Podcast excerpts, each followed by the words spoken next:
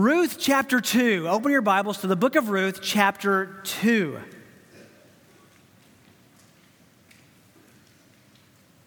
As you're turning there, I want to give you just a little bit of review before I read this chapter for us, and then we just walk through it and see the glories of God in some unusual ways here in the book of Ruth. Reviewing from last week, you'll remember there was a man named Elimelech and his wife Naomi who lived in Bethlehem, which is about 50 miles away from Moab. In fact, if you went up on a hill on the eastern side of Bethlehem, you could look down over the Dead Sea into Edom and uh, Moab, rather, and see the, the green fields. And that was significant because there was a famine in Bethlehem. Because of that famine, there was no food, and so Elimelech took his wife, Naomi, and their two sons to Moab for survival. While there, Elimelech dies, widowing Naomi. These two young men then marry Moabite wives, and then they die. The famine ends in Bethlehem. Naomi then returns with, at first, the two daughters in law, only to have one of them turn back and the daughter in law named Ruth to stay with her and return to Bethlehem. And in verse 19, we find out of chapter 1 that the whole town was stirred up because of this. With that in mind, we open to chapter 2. Let me read that for us and put it in your mind so we can go through it. Now, Naomi, this widowed woman, had a kinsman, close relative of her husband, a man of great wealth of the family of Elimelech, whose name was Boaz. And Ruth, the Moabitess, said to Naomi, Please, let me go to the field and glean among the ears of grain after one in whose sight maybe I might find favor. And she said to her, Go, my daughter. So she departed and went and gleaned in the field after the reapers.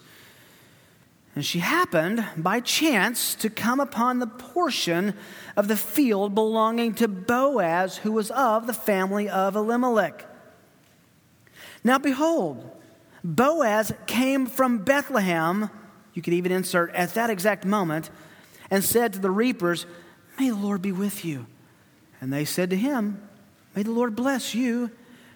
Then Boaz said to his servant who was in charge of the reapers, Whose young woman is this?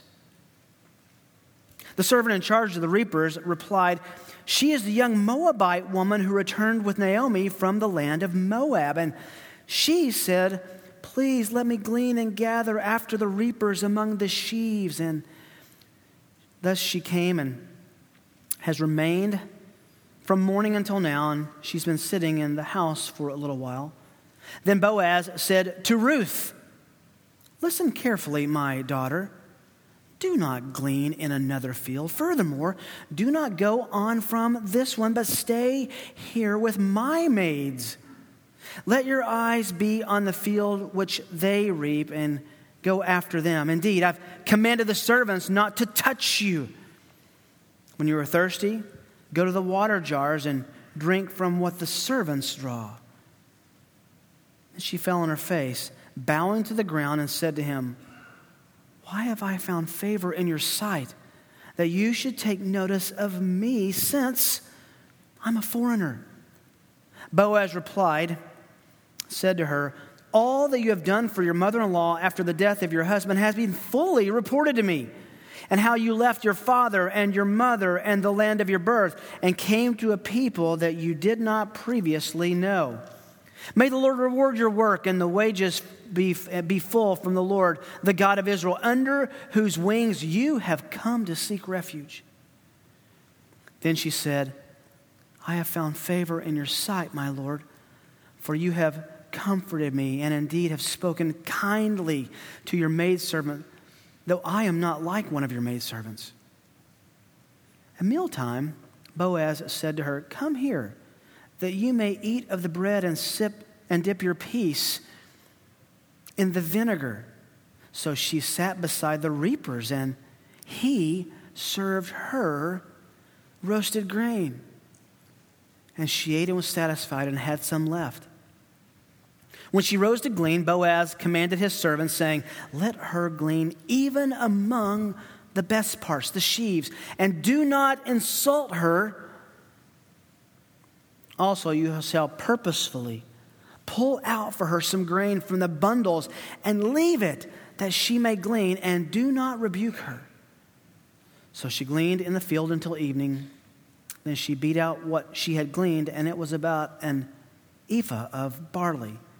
She took it up and went into the city, and her mother in law saw what she gleaned she also took it out and gave Naomi and what she had left, and she was satisfied. Her mother in law then said to her, Where did you glean today, and where did you work? May he who took notice of you be blessed. So she told her mother in law, with whom she'd worked, and said, The name of the man with whom I worked today is Boaz. Naomi said to her daughter in law, May he be blessed of the Lord who has not withdrawn his kindness to the living and to the dead. And Naomi said to her, The man is our relative. He's one of our closest relatives. Said another way, he is a kinsman redeemer. Then Ruth said, Ruth the Moabitess said, Furthermore, he said to me, You shall stay close to my servants until they have finished all my harvest. Naomi said to Ruth, her daughter in law, It is good, my daughter, that you go out with his maids, so the others do not fall upon you in another field. So she stayed close by the maids of Boaz in order to glean until the end of the barley harvest and the wheat harvest.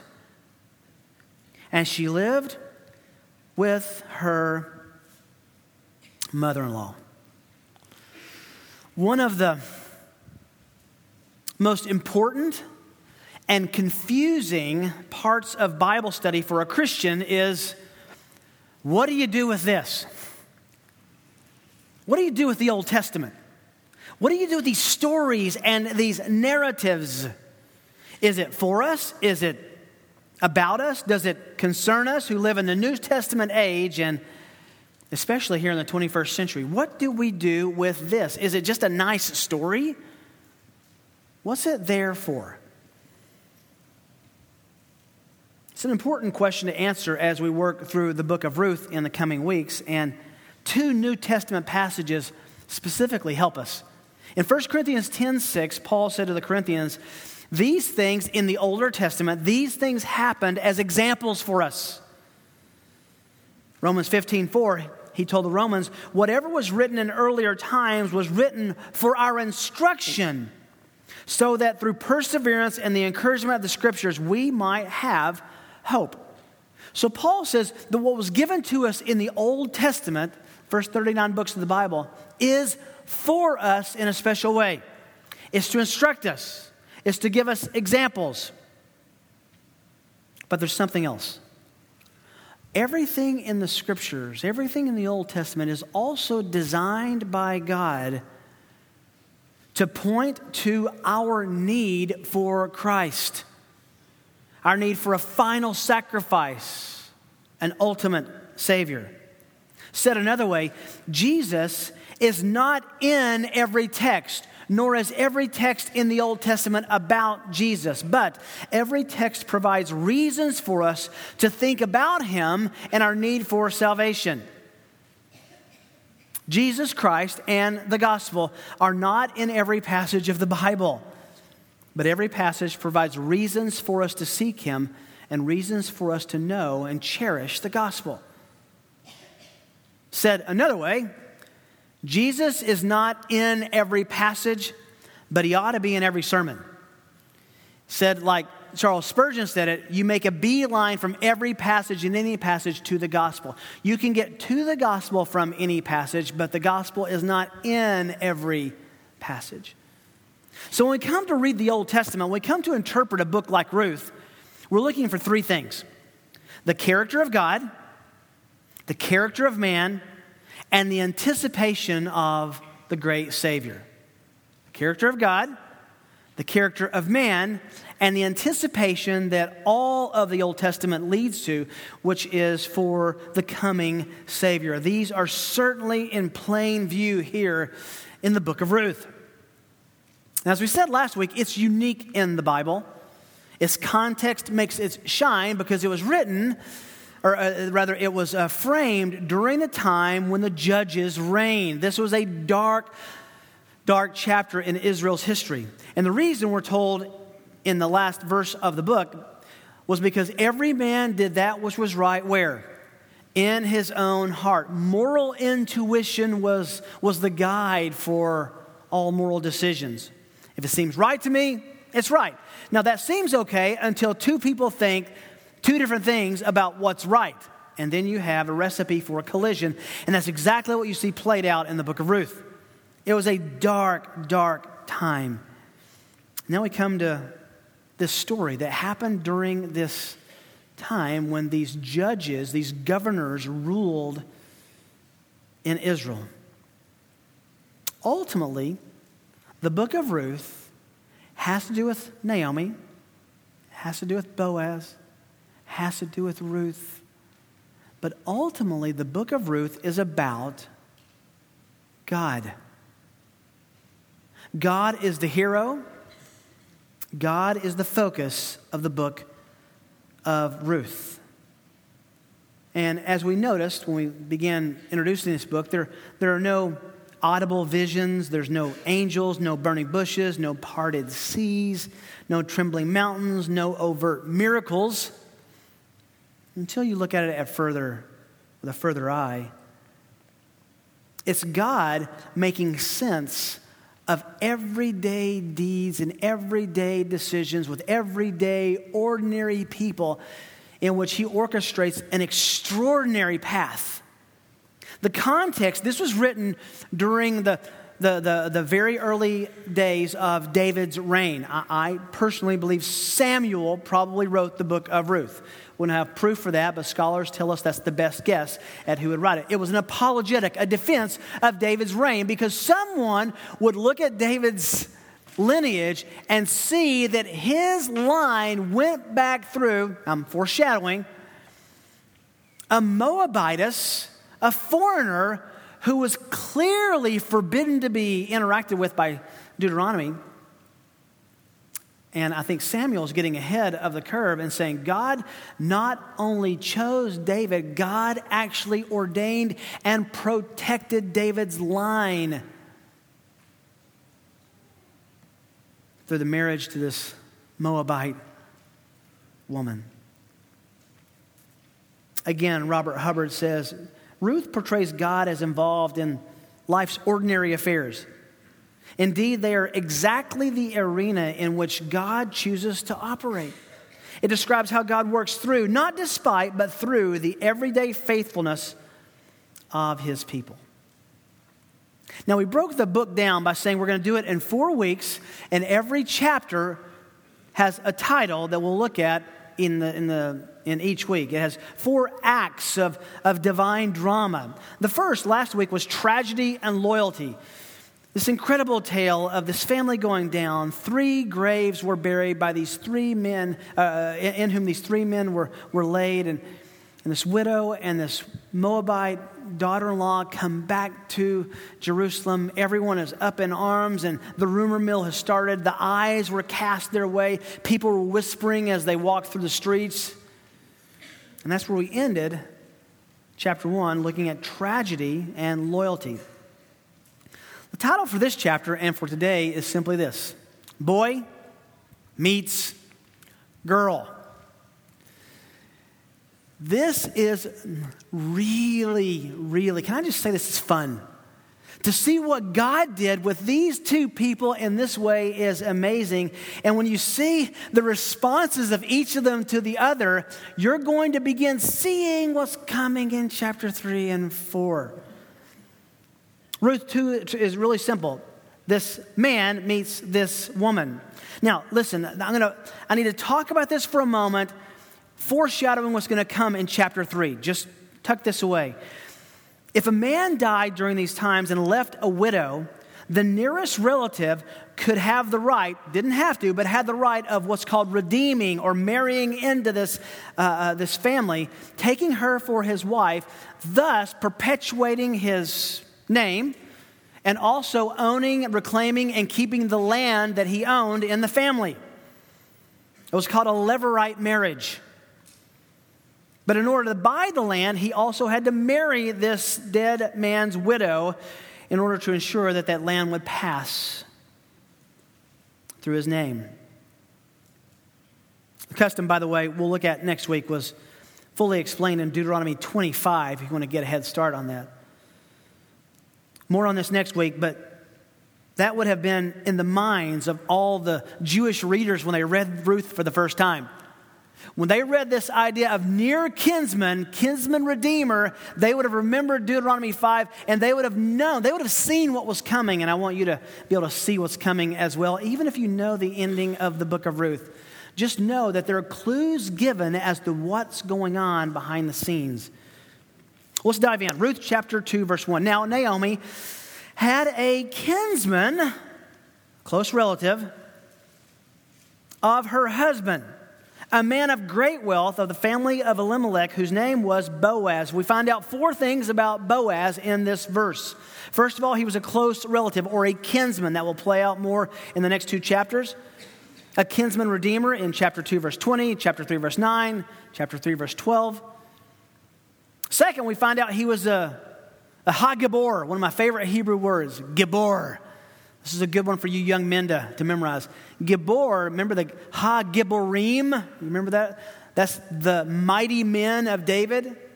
He was a mighty man. And this didn't just speak of a mighty man of, of wealth, which is in play here, or of strength. The mighty men of David were loyal, faithful, godly men. This is another way of saying he was a tower of integrity. He was a man of valor a man who could be trusted. Third, we find out his connection was that he was of the family of Elimelech. It doesn't tell us that if he was a brother or an uncle or a cousin. We just know that he was a close relative, and we'll find out next time not even the closest, but a close one. And fourthly, we find out his name Boaz. If you're looking for a good name for a little boy, after you read the book of Ruth, Boaz ought to come to your mind. By the way, one more thing, just one more thing. We'll look at this in chapter 4 about Boaz. Would you turn over to Matthew for a moment? Chapter 1. I want you to see this with, with your eyes in your own Bible. Giving the uh, genealogy of, of our Lord. Verse 5, this list of names Salmon was the father of Boaz by Rahab. Boaz was the father of Obed by Ruth, and Obed the father of Jesse. Now, does this mean that Rahab was Boaz's mother? Probably not. It's about 366, not about, 366 years between the two almost four centuries. There's obviously some skipping of generations that happens in Matthew's uh, uh, uh, account of the genealogy. His point was the same as when he says Jesus was the son of David. Was David Jesus' earthly father? No, he was pointing to the association by, by linkage, by lineage. If you trace back, think of this. If you trace back, and uh, no doubt Boaz knew this, if you trace back in his family tree, you would eventually come to an Israelite marrying a foreign woman named Rahab who protected the armies of Israel. It's hard to imagine that that wasn't in his mind in the coming chapters. Back to Ruth chapter 2. Verses 2 and 3, we discover the incredible initiative of Ruth. And Ruth the Moabitess, she's called that for the second time, said to Naomi, It's almost like Samuel wants us to remember you know who you're dealing with here, right? Ruth the Moabitess, the foreigner, who Deuteronomy said don't associate with them for 10 generations. And we'll find, we found out in chapter 1 why they can associate with her, and that's that she was converted to worshiping Israel's God. She says, Please let me go to the field and glean among the ears of grain after one in whose sight I might favor. And she said, Go to her, my daughter. There's a lot in here that you might not recognize at first blush. First of all, why didn't she say to Naomi, Let's go glean? The implication is Naomi was probably too old to do this. What does it mean to glean? Here's your big definition of gleaning. Ready? Pick up leftovers. That's what it means. You, you pick up the leftovers. Leftovers. The harvesters would come and they would, the, the servants would, the reapers would come and they would take, pick the, the heads of barley and we'll find out later of wheat. And as they did, they were doing it fast and some of it would fall to the ground. Well, in Leviticus 19, 23, and Deuteronomy 24, Israel was commanded to leave the corners, especially unpicked of the fields, and leave what fell on the ground for these gleaners to come by, the poor to come by who couldn't own fields, so that they could have a means of finding bread. She's saying, we're, by, by, the fact, by the fact that she's going to glean, we're dealing with a poor woman in a poor family with no ability to grow their own grain. We don't know what had happened to Elimelech's land except that they had just returned and no one had obviously been tilling it and caring for it if there was such a thing. So she goes to glean as a poor woman, just picking up the leftovers after the reapers had harvested. Verse 3 So she departed and went and gleaned in the field after the reapers, just exactly what I explained. And she happened to come. Now, in the Hebrew, it says chance upon chance. We would say, as luck would have it, there's almost a tongue in cheek. We know God's providential. We'll see every bit of his providence in a moment. But it's almost like Samuel or the writer is saying, Imagine this. She goes to find a field, and it just happens to be this one with this man.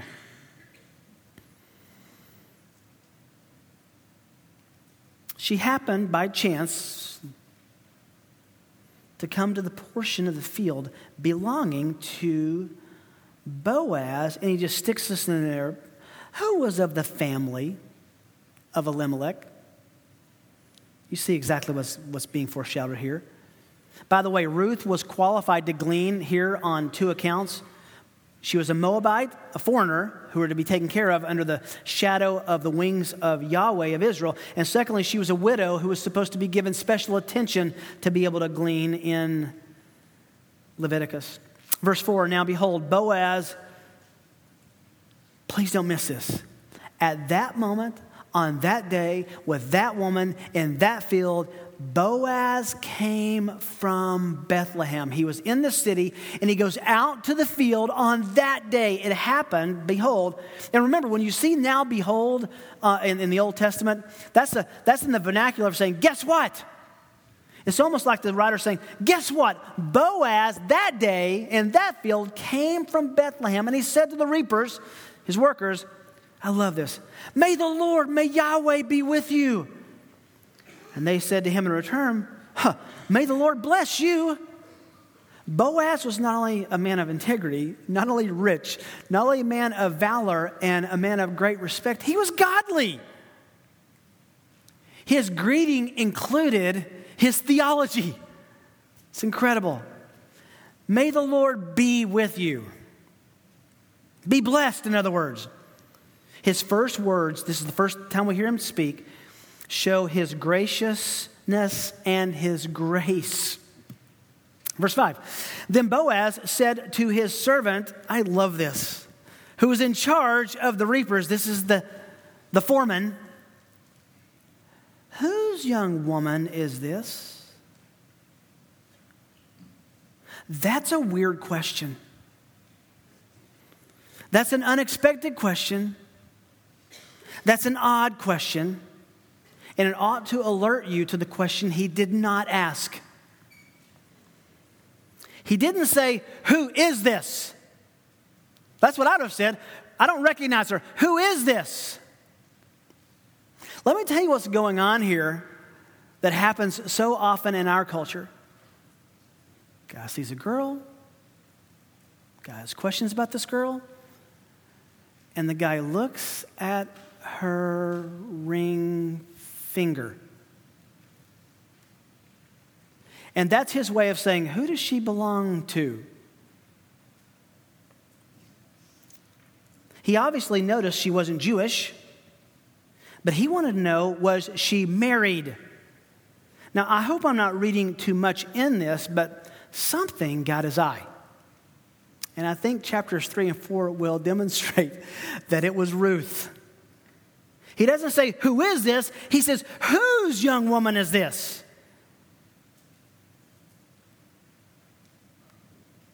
The servant in charge of the reapers replied, Now, this is how the, the story had spread in Bethlehem.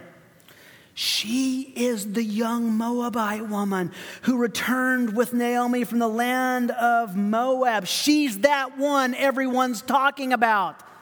How do we know everyone is talking about her? Look back up at chapter 1, verse 19.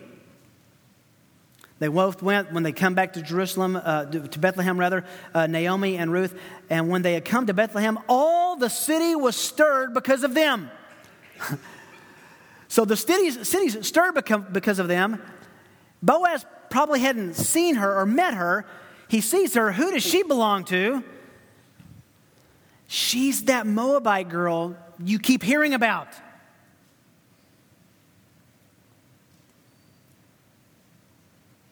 And then he quotes what she had said. And she said to the foreman at one point, previous day probably, or that day, Please let me glean and gather after the reapers among the sheaves.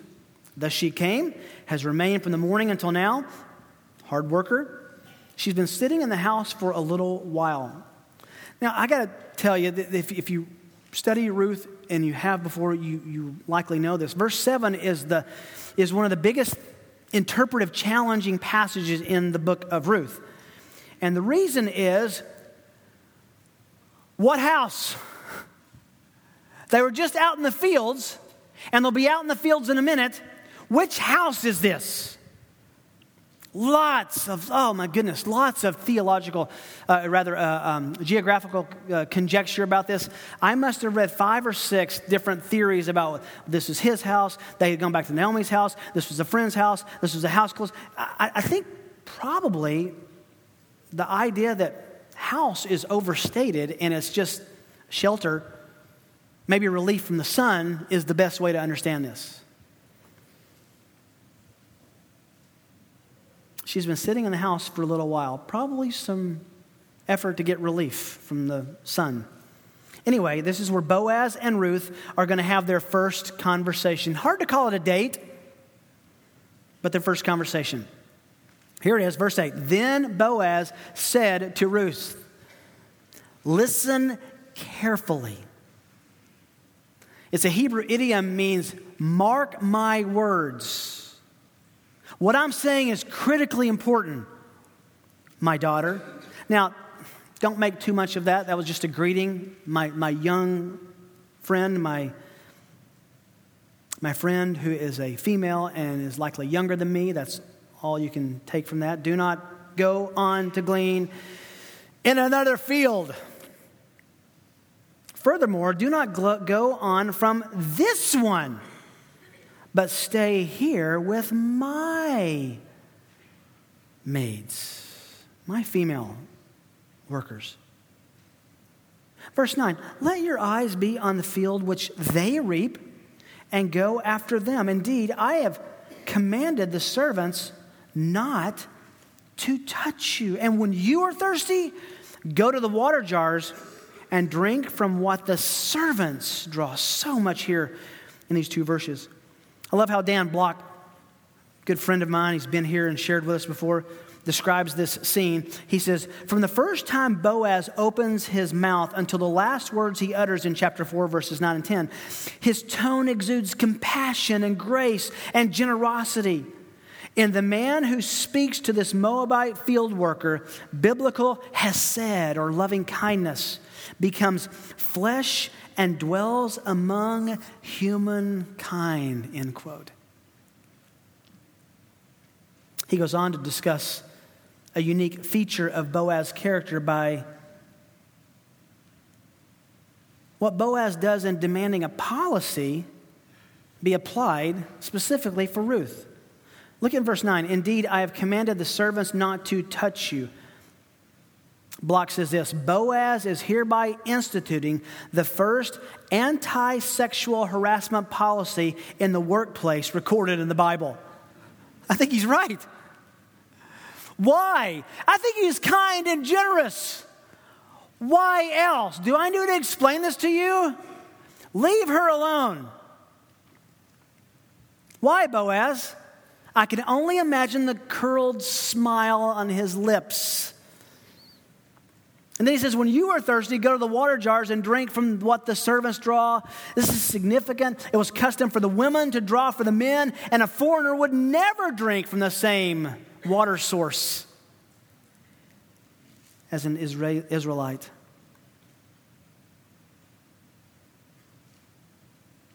Can we just stop here for a moment? Just stop and look at Boaz.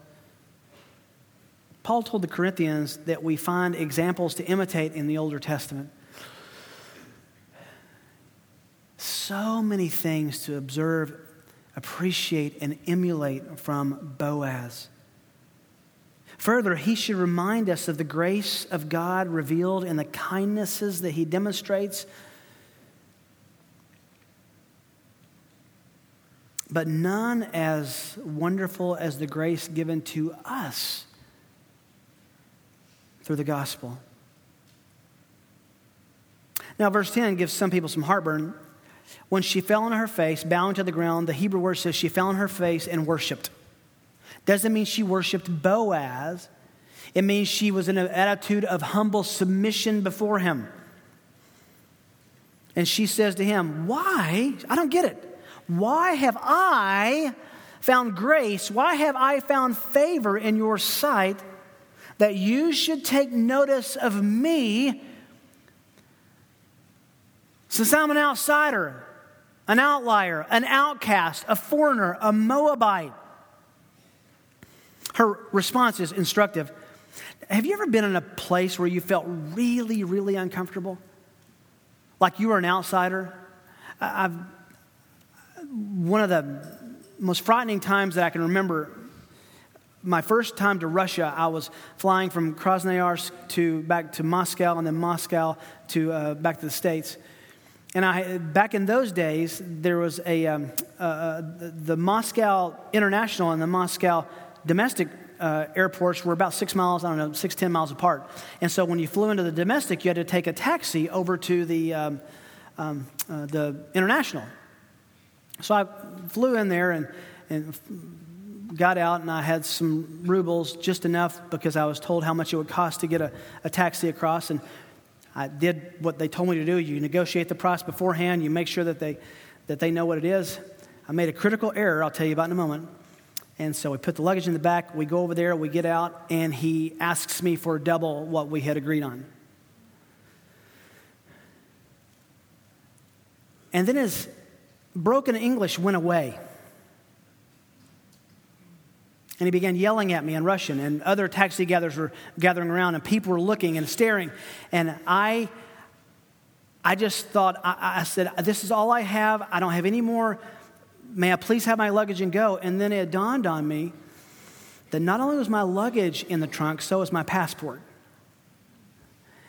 And I felt the sweat start rolling down the middle of my back, even though it was 10 degrees below zero. And I thought, I'm, I'm, I'm going to be thrown in a, in a gulag and they'll find my bones in 100 years. I, what's going to happen? And I felt sick literally sick at being in that predicament. The feeling of the stares, I'll never forget that feeling. Well, finally, he gave up because he realized that was all the money I had, and he threw my luggage out, and, and I went on. That must have been just a microcosm of what Ruth felt. Remember what it's like to show up on the first day of work and you feel like everybody's watching you? Imagine being in her position. She's a foreigner. She shows up to glean. She knows that she's the poor. She knows that everyone looks down on her, and she feels all of this. And Boaz says, Tell you what, glean the best parts, and when you're thirsty, come and get the best water with the men in the best drink in the field.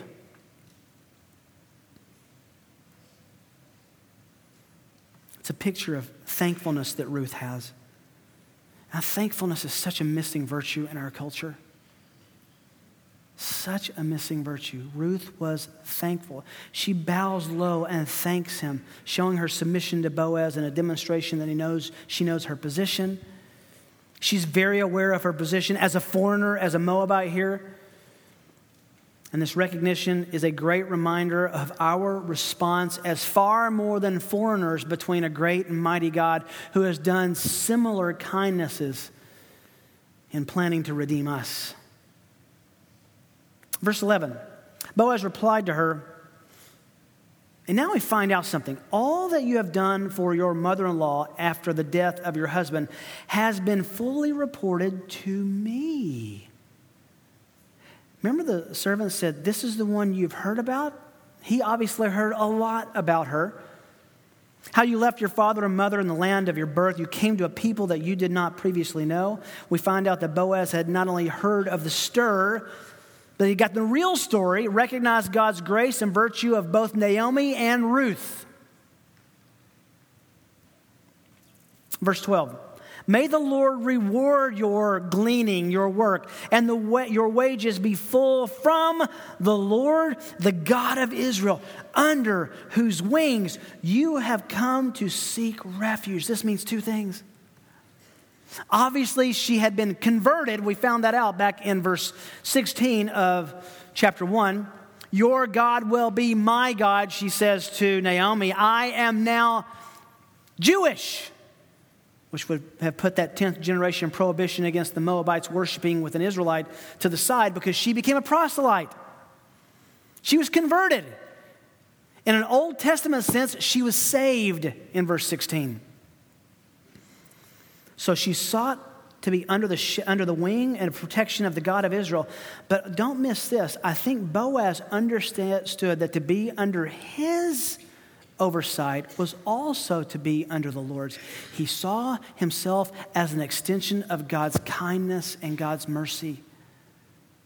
Wow, do we see ourselves when we're doing acts of kindness and goodness as envoys and gloves in which God is putting his hands to work his way and his will? Verse 13, then she said, if I have found, and by the way, favor and grace is the same word in Hebrew. If I found grace or favor in your sight, my Lord, Behold, I have found favor and grace in your sight, my Lord, for you have comforted me, and indeed have spoken kindly to your maidservant. Though I am not like one of your maidservants. How? She was from Moab. She looked differently, talked differently, had, a, had an accent. Whatever Hebrew she had learned, she had a strong Moabite accent. Boaz understands the theological, theological significance of Ruth's conversion here. You have sought refuge under the shadow of the true God of Israel. But he also recognizes that he himself is functioning as the physical refuge for God. So, verse 14, at mealtime, he said to her, Hum, they are having lunch together. Can you hear the whispers? Can you see the looks? Come here, that you may eat the bread and dip your piece of bread in the vinegar. So she sat beside the reapers, and he served her roasted grain. Completely flip flop from the Jewish culture. If you had been a Jew reading this in the time that I think Samuel wrote it, you would have saw that, and this was a five alarm red blinking light. He served her. This was as arresting as Jesus serving and washing the disciples' feet in John 13.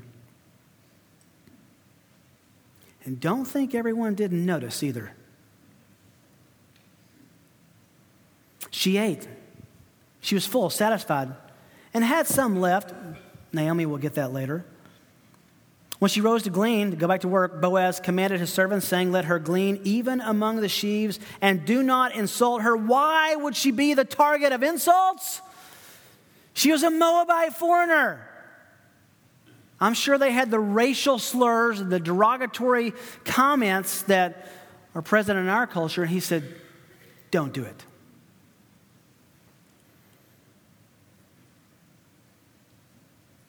Also, I love verse 16. Look at what he does. You shall purposefully pull out for her some grain from the bundles that's already harvested and leave it that she may glean. Do not rebuke her. This is like having a kid going out to look for Easter eggs and you put them right in their way. He wanted her to be full. He says, Look, I know you've picked some stuff. Instead of letting her pick up the leftovers, take some that's been already harvested and just put in piles for her. I just can see her going,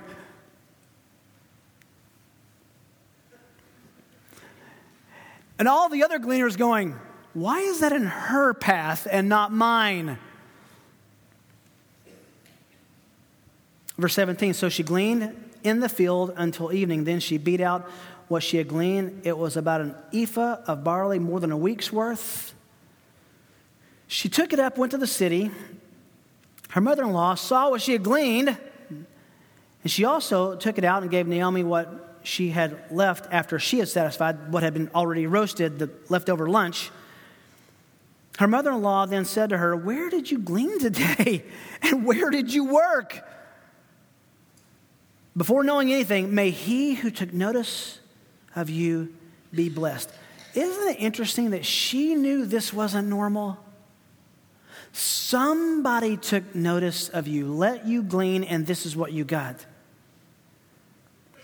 So she told her mother in law with whom she had worked and said, Naomi, uh, the, the name of the man with whom I work today is Boaz. Naomi said to her daughter in law, verse 20, May he be blessed of the Lord who has not withdrawn his kindness to the living. And now we find out something else and to the dead. How was that? Because he was related to her dead husband. Again, Naomi said to her, The man is our relative. He's a kinsman. He's one of our kinsman redeemers, our closest relatives. Then Ruth, the Moabitess, said, well, it's not over. Furthermore, he said to me, You haven't got the whole story yet, Naomi, you're getting excited. You should stay close to my servants until they've finished all my harvest. Naomi said to her, her daughter in law, It is good, my daughter, that you go out with his maids so that the others do not fall upon you in another field. Now, this is interesting to me. Was that because she was a Moabitess? Possibly. Some scholars think, though, that she must have not been hard to look at. Pretty. And the thought was if you go in, in, in, into another field, you may be taken advantage of, which might intimate why there was this anti sexual harassment policy put in by Boaz. Don't touch her. So she stayed close by the maids of Boaz in order to glean until the end of the barley harvest. I love this. That would have been about six weeks. And the wheat harvest another month. And she lived with her mother in law. Why is that last phrase in there? Because all of these conversations are we're going to continue to take place. She resided with her mother in law. We don't know where it was. Was it in Elimelech's old house? Were they staying with a relative? We're not told. chapter ends with a summary of what's transpired. She's going to be out in the fields for six to eight weeks between the two harvests, from late April, late April until early June, by our designation of months. And how will time resolve this situation between Boaz, the Hagibor, the mighty man, and this Moabite woman? If you want, you can keep reading.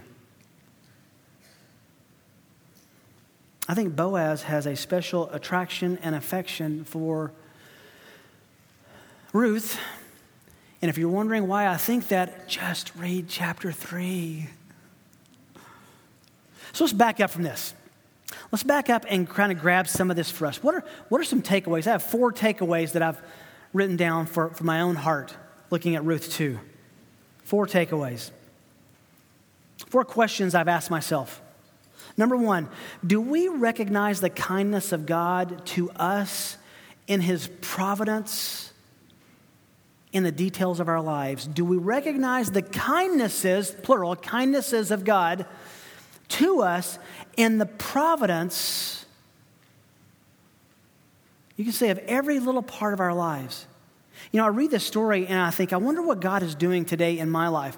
The conversations that I'll have, the people with whom I'll interact act, act with, the, the needs that I see that could I be Boaz and meet them, the place I am in being in need, and could I be meeting a Boaz? I, these are examples, Paul said, for us to look to.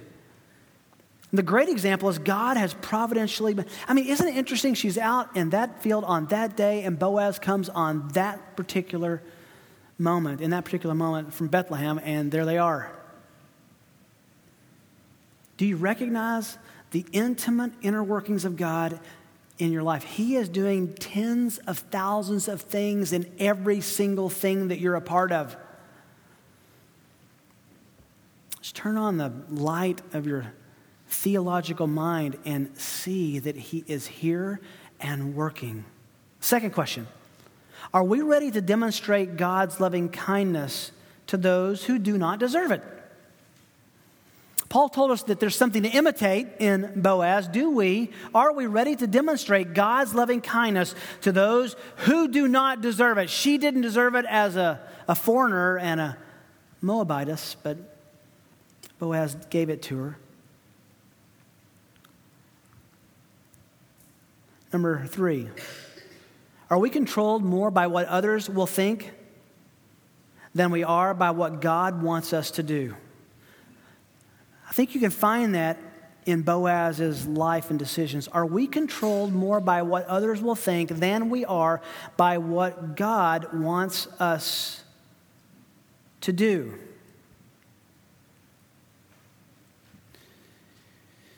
You'll be confronted, no doubt, before sundown with making decisions of honoring God and His Word or not doing that because of the threat of what someone might think by our obedience.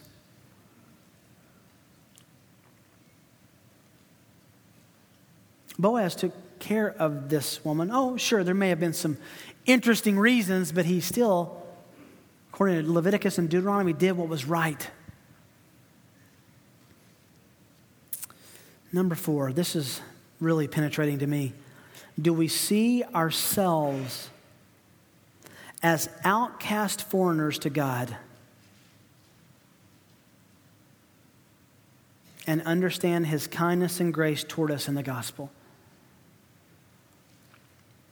Look, this is an analogy at best. Nowhere in the New Testament does it tell us to look at Ruth this way, but it's hard not to see Hesed, loving kindness, grace, which is the signature of God in his interaction with, with people, and not see a paradigm for how God looks at us. We were foreign sinners, and yet in the gospel, He he didn't just allow us to get food, He paid for our salvation through the death of His, his Son.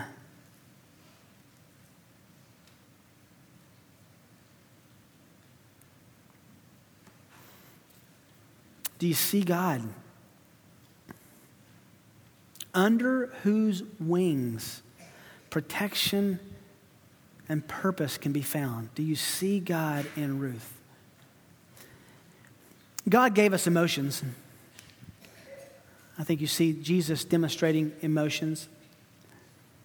God created our muscles and our, and our cheeks that would allow a smile.